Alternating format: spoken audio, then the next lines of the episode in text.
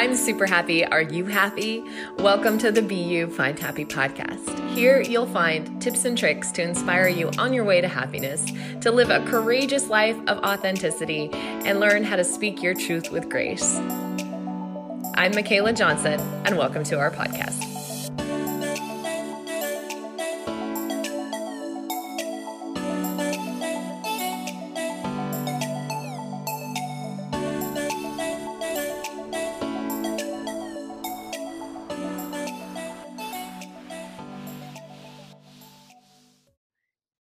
Morning, Amy, and welcome to the You Find Happy podcast. I am really excited about all of the things that uh, we're going to talk about today, but, um, and most importantly, the great resignation. but uh, before we get into that conversation, you have done so much cool stuff and, um, you know, been a, a women's coach and an organizational coach. And I am really excited to hear a little bit about your backstory and how you come to where you are today. Thank you so much. I'm, I'm happy to be here too, Michaela. So, I guess the most pivotal experience I've had and what brought me here was getting out of college. And I had a terrible experience. I um, had done well. I went to Wellesley College and had a good GPA, and I did everything I thought I was supposed to do, um, excelled in sports and academics, and um, had jobs, not internships during the summers because I needed to make money. But when the time came to graduate, graduate, everybody was going to Wall Street. This was late last century. And I thought if I was the best and the brightest, that's what I should do too. And I failed miserably. I had, you know, bought cute skirt suits and done everything I thought I was supposed to do. And I couldn't even get an interview. And I spent the next year working as an admin. Was, it was I could type 90 words a minute and I got the best job that I could because of that.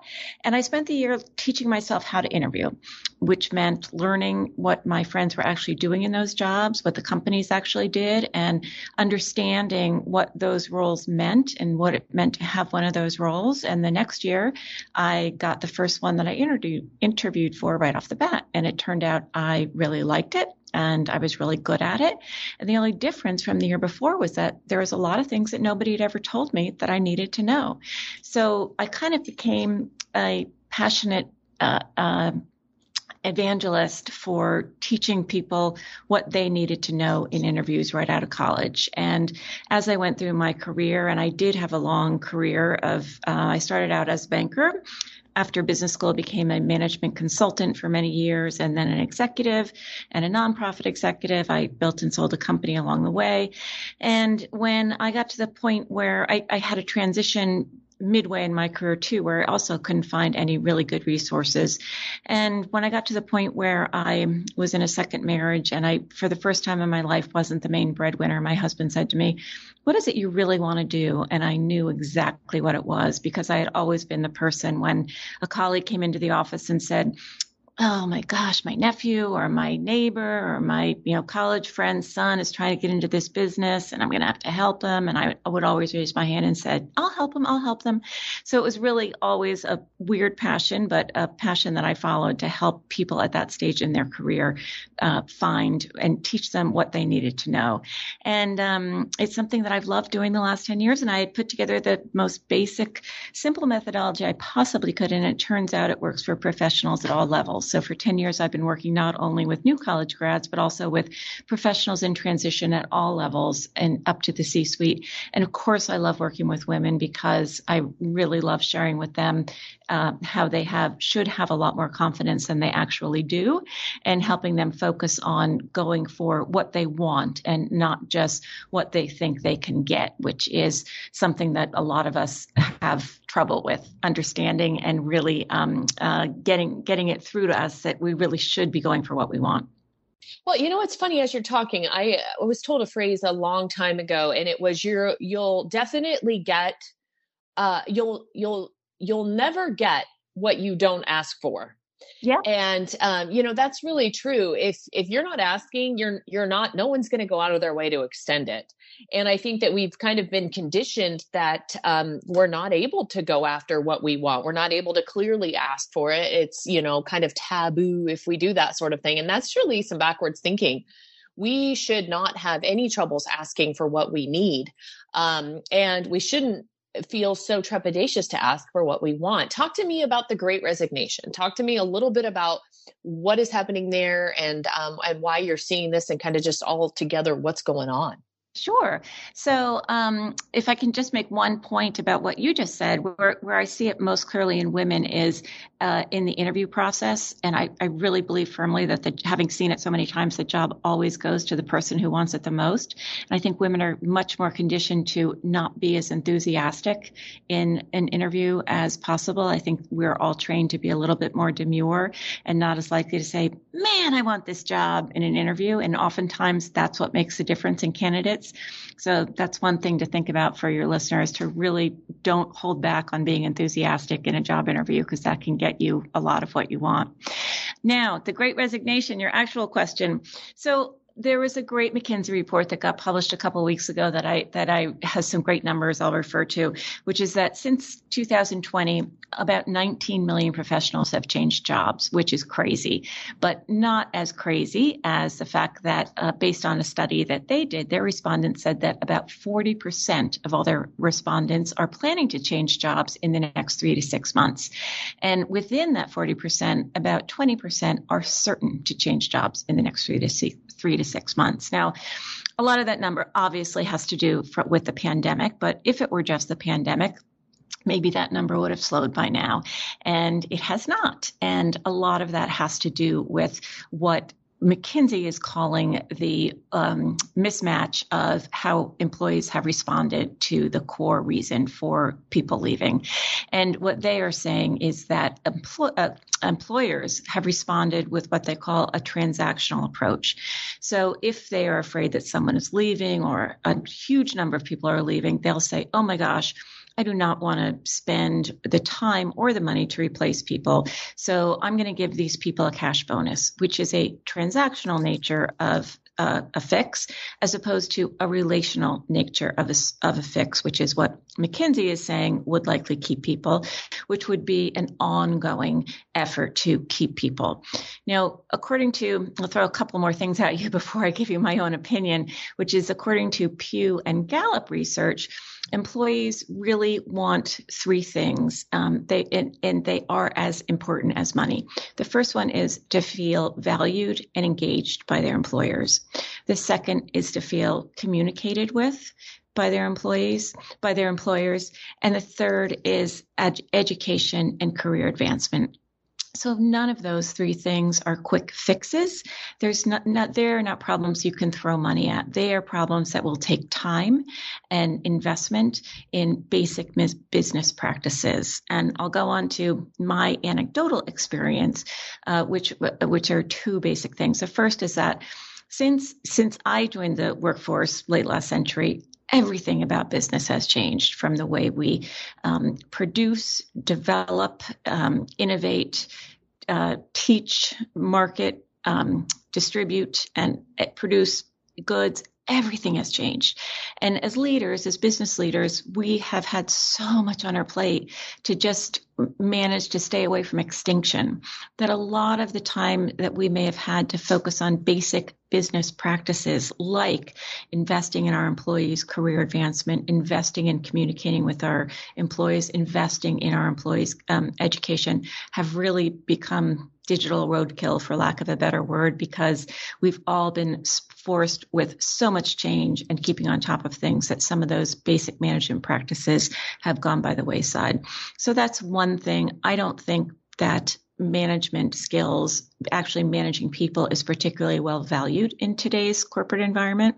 The second is that uh, what something I have seen again anecdotally time and time again, which is that my clients get have been gotten into a company and been promoted through the normal channels and inevitably almost to a person at least one two or sometimes even three of their colleagues or managers or people who work for them have been uh, have left the company and not been replaced. And suddenly professionals are being asked to do the job of of more than one FTE and if people are doing the job of two or three FTEs consistently for a really long time, they get burnout. and they feel undervalued and they feel that they're not being paid and they feel that nobody's care, caring about their career advancement. And that's the, what employees are citing consistently in these studies about why they're leaving their jobs, oftentimes without a replacement job to go to. Uh, and so, you know, in terms of kind of the modern day overwhelm, what are your general thoughts about the fact that we, you know, humans aren't programmed to be online 24 7? What are your thoughts about that? Well, I think that there's no way that um, uh, we're going to be walking away entirely from a hybrid environment because people have gotten used to going to work in their slippers and without a commute, and people like staying online. On the other hand, um, employees do need to be with in colleagues interacting. They need to be in an office, but they don't need to be in, off, in an office for the sake of being in an office. And what a lot of companies are doing right now is saying you need to come in one or two or even three days a week, uh, kind of to check a box. So what I hear people saying is, why do I need to be in an office when there's nobody else there? And they're not really saying, come into the office and be with your team and come in or come into the office and be with your manager. So I think what people are craving in terms of time away from their computer is the human connection. And we're kind of almost there, but not entirely. I think we want human connection, human collaboration, and the digital tools that we have only go so far. But on the employer side, we haven't quite gotten to the point where a digital, you know, Zoom beer after work isn't quite the same as, for example, putting something together that's organic to a workflow, such as. Oh my God, are people doing that? Are they having Zoom beer? Yes, in fact, you've got to be kidding me. That's not a thing, is it? Cheers, fact, clank! I just broke my computer screen. Are you serious? Yeah, and in fact, I was on a panel a couple weeks ago where with um, a group of people, and they said, "How do we how do we make our employees more loyal to us?" And someone said, "Well, we've been sending snack boxes to our remote employees," and everyone kind of wrote down the name of the snack boxes, and I was like, "Oh my God, you really think that's going to bind people to you?" But you know, something that's organic to the workflow as opposed to you know having people stay after work to do something or making people come into the office for no apparent reason and we're kind of almost there, but it hasn't completely, um, people haven't really gotten the hang of it, obviously, because the numbers are still so high. Wow. I'm just utterly shocked. Um, you know, and I think that what's interesting to me, and I'm really curious about this, I've heard from a lot of friends, they said, you know, once the pandemic happened and we were able to work from home, it was kind of the death of the office in that they realized how productive they could be in such a short amount of time and still have time with their families or to run their children here or there. Yeah. Do you think that we're not going back to the office? I mean, I, I know the people that I know, especially in the Bay Area and San Diego, things like that, they're like, yeah, I'm not going back. I'm not doing it. I think I think I think there's going to be hybrid is going to be here to stay, but I also think that companies are going to need to have people get together at some point. So I think that it has to shake out. I think we're still living in a period where everybody's trying to figure it out. I think some some companies are going to be able to demand a higher level of flexibility and some industries are going to be able to demand a higher level of flexibility and some industries are going to need to are going to need to command a higher level of collaboration, which is going to need to be some level of human involvement at some point. I don't think that zero days in the office is going to be an option for everybody. And I don't think five days in the office is like it was pre COVID is going to work for anybody. But I think everybody's still figuring it out. Um, that's yeah, that's very interesting. So yeah, so to be clear, I think that uh, you're right. We we probably won't just be able to say no, we're never going back because there are jobs that just require that. Um, you know, the in office kind of stuff. But I do think that at least there's been a global shift in the way that people are looking at the work that they're doing. Yeah, I think I think. And so, what about um, what about the ways in which people kind of had these realizations that maybe they were in jobs that they didn't like or that they weren't being paid well enough to do to take them away from their family time and things they enjoy? I mean, are you seeing globally that people are like, yeah, you know what, screw this job, like eh, I'm not doing it. I'm going to go find something else that brings me happiness. I think that there's a lot of that out there. I think there's a lot of trepidation about doing that now with the economic situation the way it is, although the numbers don't report that out. I have a firm belief that there are always good jobs for good people, and that, you know, with a, a, a studied um, approach to getting away from what I call the Sunday night scaries, that everybody deserves to have that. And the, the problem is you always you need to be running towards something and not away from something so i heartily encourage anyone and i have a program to work with people to create a framework to think through exactly what it is that you like doing and are good at doing and want to be doing as opposed to just I don't want to be doing this. And I think you hear uh, the term the great regret coming out of the great resignation because I think en masse, a lot of people just left what they were doing because they, they ran away from something and not running towards something. So, and I think that possibly we're seeing the numbers still high also as an impact of people either going back to what they were doing before or going to something else new, hopefully that they've thought about a lot and is something that they really want to go to. Again, history is still being written as we speak, and it's going to be interesting once this is over to learn, you know, how these things broke down and break out in terms of what people's motivations were, because we really don't know beyond the, the big numbers how things broke down in terms of segmentation of the population. But I do think that people have a tendency to make a decision, especially given, you know, the reasons why they're leaving are hard. I mean, doing the job of three people or feeling like nobody at your company cares how well you're doing or what you're doing, those are pretty good reasons to just walk away. And if people are burnt, that burnt out, they're going to jump into something else, and it may not be something else that they necessarily want, which is going to leave room for a second jump.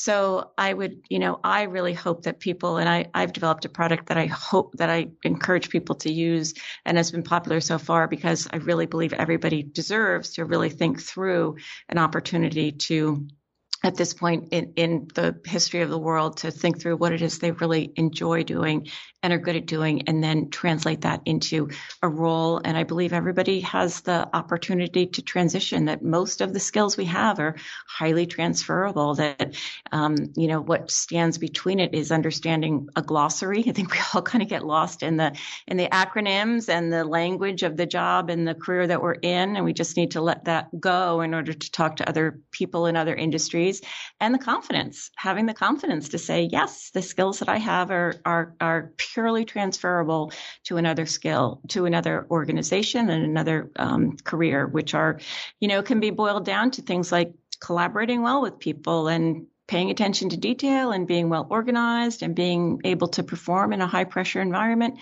Those are the things that are valuable in any job anywhere. And those are the kinds of things that once you get to a certain level, those are, you know, really what you work on and how, what makes you a high performer. And so, what about people that um, are interested in creating more balance? We always hear this I want more balance between my work and my play life. What do you recommend for that? Yeah, that's an interesting one because that also comes up as a citation for why people are leaving in terms of work life balance. And I, I really haven't um, dealt too much with that. There is an, a, a, module, and I'm sorry, I'm not, I'm not trying to hawk my product on this, but the, the framework that I do about trying to define that before you start a career switch. So if what work life balance means is very individual. So, if what work life balance m- means to me is to be able to um, not travel at all and have dinner with my family every night, you know, I can define that as what I want. For some people, that means being able to leave the office three afternoons a week to be able to go to a lacrosse game. But I think when people say they want work life balance, they have to be able to define it. So it's a non starter until you define what that means for yourself. And going forward, if you until you start a role and know again what it is that you want, um, then I wouldn't recommend looking for something because you'll wind up somewhere else. Knowing what it is, exactly what you want and what you're going to is going to be a big help for a big step forward in helping you get it. So I work a lot, you know, with people, um, Gen Z and millennials, and they'll say, I want something that aligns with my values. And that's kind of the same thing. Well, do you want something that aligns with your global values? Do you want, does that mean working every day for a company that is working to save the planet?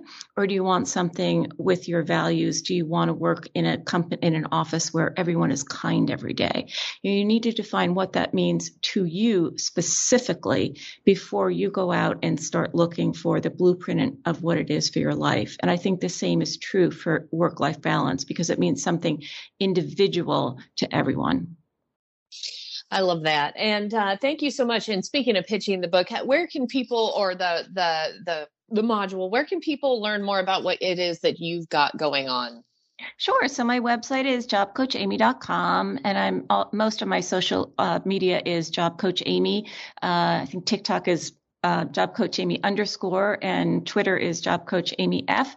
And um, my book, my first book, is my first love, as I mentioned at the beginning of the podcast, which is helping um, college students get into uh, professional roles that they love, and it's called College to Career Explained Tools, Skills, and Confidence for Your Job Search. And on my website, I have uh, modules around how to um, uh, a checklist for career change, how to find joy, joy in your career, as well as specific worksheets around networking and um, developing a resume and cover letter, and a module I just put up uh, related to internships and how to land an internship. So, um, as well as for people in transition and uh, information for executives, as well as the book. Thank you so much for coming on the Be You Find Happy podcast. It was a lovely conversation, and I look forward to having many more in the future. Thanks so much, Amy. Thank you, Michaela. I enjoyed it. Take care. This has been a Be You Find Happy podcast. For more inspiration, check out the links.